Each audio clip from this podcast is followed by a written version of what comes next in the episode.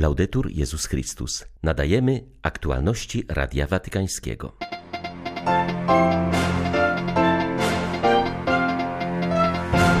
Ojciec Pio przez całe życie walczył ze złem, z pokorą, z posłuszeństwem, z krzyżem, ofiarując ból za miłość, napisał Franciszek w liturgiczne wspomnienie kapucyńskiego mistyka. W Materze rozpoczął się włoski kongres eucharystyczny. W niedzielę weźmie w nim udział Ojciec Święty. Zagrożenie schizmą jest realne. Niemiecka droga synodalna radykalnie kwestionuje nauczanie Kościoła, ostrzega przewodniczący papieskiej Akademii Świętego Tomasza. 23 września witają Państwa ksiądz Tomasz Matyka i ksiądz Krzysztof Ołdakowski. Zapraszamy na serwis informacyjny. Kościół wspomina świętego ojca Pio. Papież zwraca na to uwagę w dzisiejszym wpisie na Twitterze. Miłość ożywiona wiarą ma moc rozbrajania sił zła. Święty Pio z Pietrelciny całe życie walczył ze złem. Z pokorą, z posłuszeństwem, z krzyżem ofiarując ból za miłość. Napisał Franciszek. Centralnym uroczystościom w San Giovanni Rotondo przewodniczył kardynał Sean O'Malley, szef papieskiej komisji do spraw ochrony nieletnich. W homilii zauważył, że ojciec Pio na pewno wolałby wieść życie ukryte, pozostać anonimowym, generalnie niezauważonym świętym. Tymczasem w planach Bożej Opatrzności wybrano go na jednego z tych najmniejszych, któremu Bóg zechciał się ukazać. Co więcej, ów prosty wieśniak miał zostać środkiem do objawienia światu obecności kochającego i miłosiernego Ojca. Opatrzność zrobiła z niego okno, przez które można zobaczyć Boga ukrytego. I ludzie potrafią to rozpoznać, lgną do takich osób, bo pragną Boga, poszukują sensu i przebaczenia, mówił kardynał O'Malley. Nel 1947 w 1947 roku ojca Pija poszukiwał pewien młody kapłan, Karol Wojtyła, aby się u niego wyspowiadać. Co powodowało księdzem Wojtyłą? Ciekawość, chęć zasięgnięcia rady w sprawie powołania do życia zakonnego. A może po prostu chciał doświadczyć świętości wielkiego mistyka. Nie znamy wszystkich danych dotyczących ich spotkania. Jak twierdzą niektórzy, ojciec Pio miał przepowiedzieć temu młodemu kapłanowi, że pewnego dnia zostanie papieżem. Wiemy natomiast, że w 1972 roku, już jako arcybiskup krakowski, napisał do ojca Pio list po łacinie, prosząc, by pomodlił się za jego koleżankę, dr Wandę Półtawską, która cierpiała na ciężką formę nowotworu. Wiemy, że została cudownie uzdrowiona. Jestem pewny, że nikt nie musiał przekonywać Jana Pawła II o świętości, heroiczności cnót i wyjątkowym oddziaływaniu ojca Pio. Przed 20 laty święty Jan Paweł II kanonizował tego wielkiego świętego, którego życie miało wpływ na wiele milionów ludzi na całym świecie.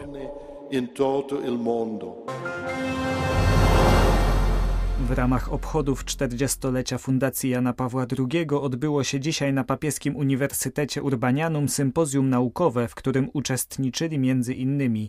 kardynał Stanisław Dziwisz, arcybiskup Marek Jędraszewski, ojciec Federico Lombardi, przewodniczący Fundacji Ratzingera Benedykta XVI, ksiądz profesor Mirosław Kalinowski, rektor Katolickiego Uniwersytetu Lubelskiego oraz ksiądz profesor Robert Tyrała, rektor Uniwersytetu Jana Pawła II w Krakowie. Krakowie. Goszczący na uroczystościach jubileuszowych rektor Kulu w rozmowie z Radiem Watykańskim przypomniał, że od 30 lat mieści się w Lublinie akademik, który został wybudowany i jest utrzymywany przez Fundację Jana Pawła II. Do tej pory ponad 2000 osób, które zakończyły studia w różnych formach, skorzystało z pomocy fundacji mówi ksiądz profesor Mirosław Kalinowski. Liczba studentów z krajów Europy Wschodniej, szczególnie z Ukrainy, w ostatnim okresie przed wojną było 605 studentów z samej Ukrainy.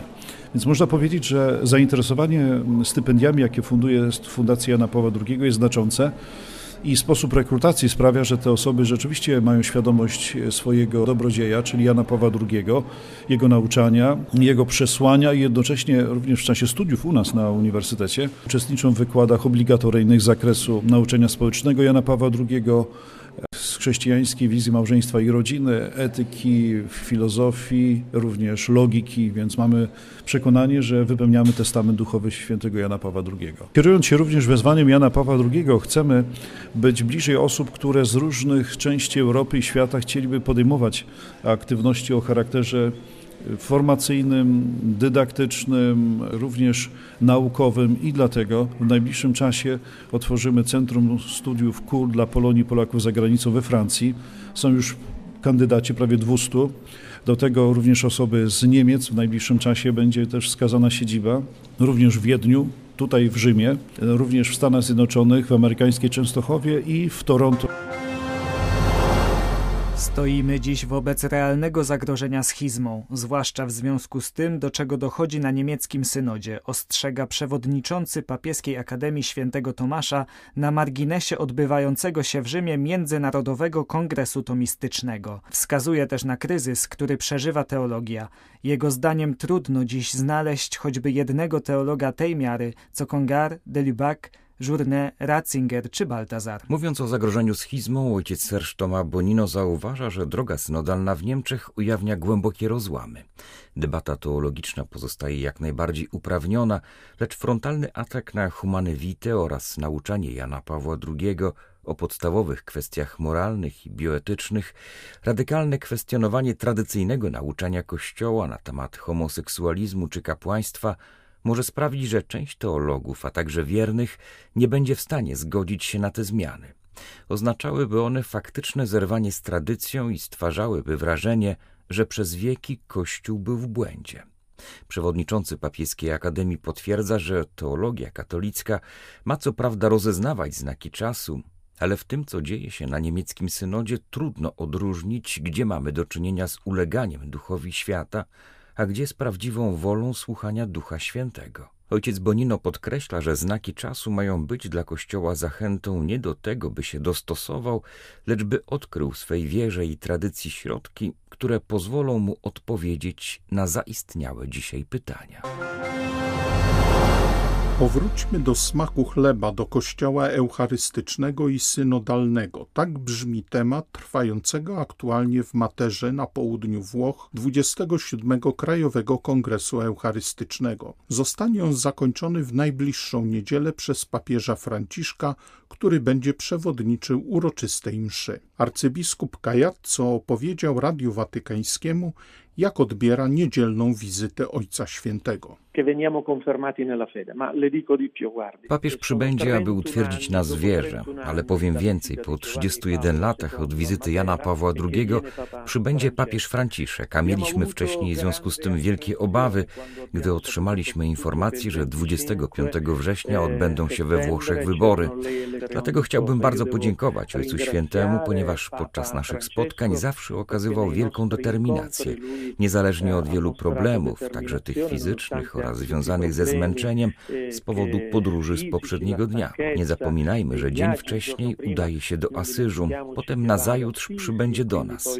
Zależało mu na tym, aby być tu obecnym.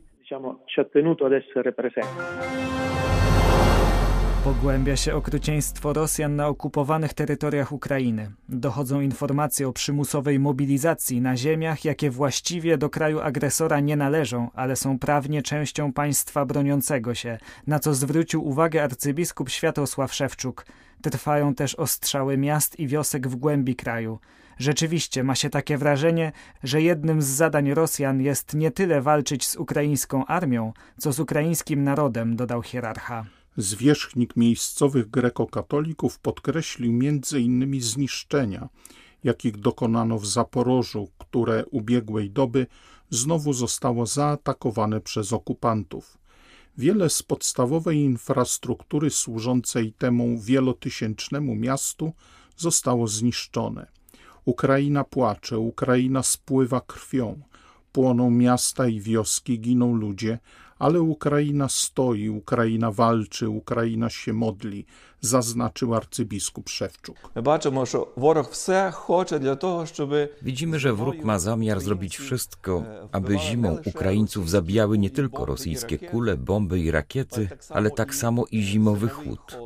Dlatego powinniśmy być mądrzy i odpowiednio się przygotować. Widzimy, jak wróg robi wszystko, żeby szczególnie najbliższej zimy Ukraińcy mieli jak najmniej tych surowców energetycznych. Chcę zaprosić dzisiaj Was wszystkich do przygotowania Waszych domów na chłodną porę roku.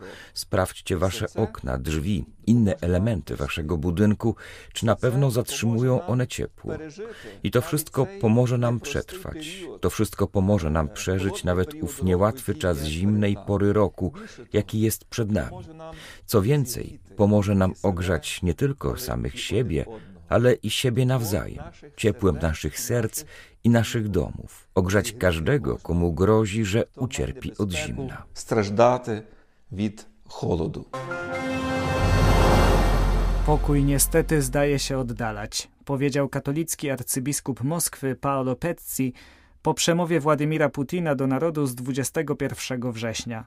Prezydent Rosji ogłosił wtedy częściową mobilizację, oskarżając Zachód o zaangażowanie wojskowe w konflikt na Ukrainie oraz ponownie zagroził użyciem broni atomowej. Trudno mi powiedzieć, dlaczego znaleźliśmy się tu, gdzie jesteśmy, przyznał hierarcha. Zwierzchnik małej miejscowej wspólnoty katolickiej wskazał, że cała sytuacja grozi Rosji jeszcze większą izolacją na arenie międzynarodowej. Podkreślił przy tym, że coraz ciężej znaleźć możliwości dla otwartego dialogu, ale należy ich mimo wszystko szukać, aby nie zamykać całkowicie drzwi do jakiegokolwiek porozumienia, na co zwracał uwagę również papież Franciszek. Asyż w ostatnich dniach na nowo staje w centrum uwagi Kościoła. Kiedyś młody Franciszek wyrzekł się tutaj świata, by pozyskać Chrystusa. Dziś Ojciec Święty gromadzi młodych, by dać impuls do odnowy. Do Asyżu zjechało się około tysiąc młodych z ponad 120 krajów świata. Jest to wydarzenie podsumowujące trzy lata prac ekonomii Franciszka i określające kierunki do podjęcia na następny okres.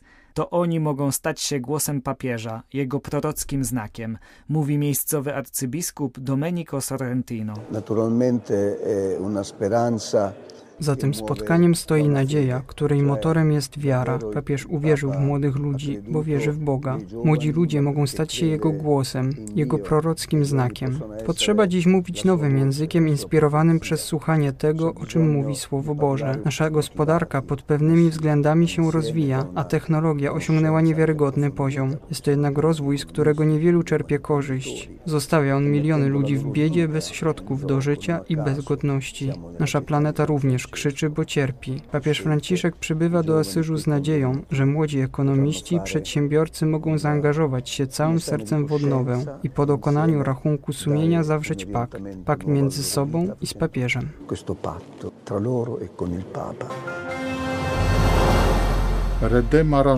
brazylijska sieć stacji benzynowych, postanowiła w siedmiu ze swoich placówek postawić katolickie kaplice. Za zgodą miejscowych władz kościelnych jest w nich przechowywany Najświętszy Sakrament. Posiadają też dyżurującego księdza, który w razie potrzeby może odprawić mszę czy wysłuchać spowiedzi. Tym sposobem prawie połowa stacji benzynowych firmy operującej w pięciu stanach Brazylii posiada obecnie nie tylko infrastrukturę potrzebną do napełnienia baku samochodu, ale także do zaspokojenia potrzeb duchowych.